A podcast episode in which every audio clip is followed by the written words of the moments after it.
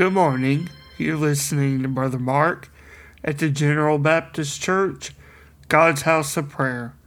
Open with me this morning in the scriptures as we look into the book of Psalms. In the 139th chapters, we read the Psalm of David.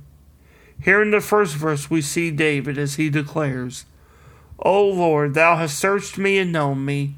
Thou knowest my down sitting and mine uprising. Thou understandest my thought afar off.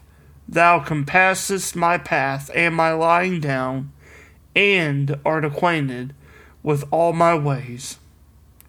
In this psalm from King David, we read as David declares the omniscience and power of God. But what does this word mean exactly in the context of the church and of the children of God in their lives?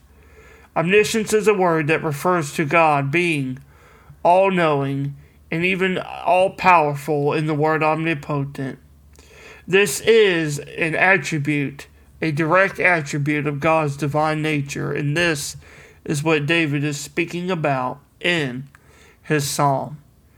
David declares, O Lord, you have searched me and known me. You know when I lie down and when I rise up. You know and understand my thoughts from afar off, and surround me in your spirit. You are acquainted with all of my ways. David gives here a powerful declaration of praise to God.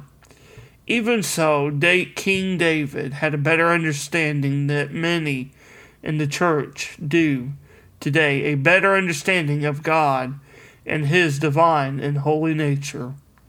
This is, this can be a sad truth, but the world rather, especially the church, needs to return to truly understanding God and who He is. He is omniscient. He is omniscient and knows every fiber of our being, even as He declares to Jeremiah in the first chapter God knows who we are, He knows you and I. He knows what we are going to be and the purpose He has planned for our lives.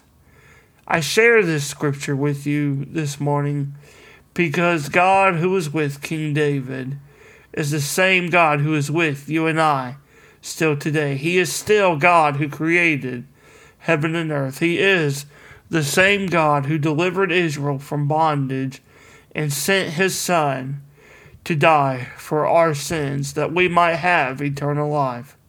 He knows all about us, about our life, and He is acquainted with all of our ways. We don't need to fear, but reverence God in every part of our lives, and when we do, we truly will be blessed. I want to thank you for listening this morning, and I pray that the scripture is encouraging to you and guides you through your coming day. God bless.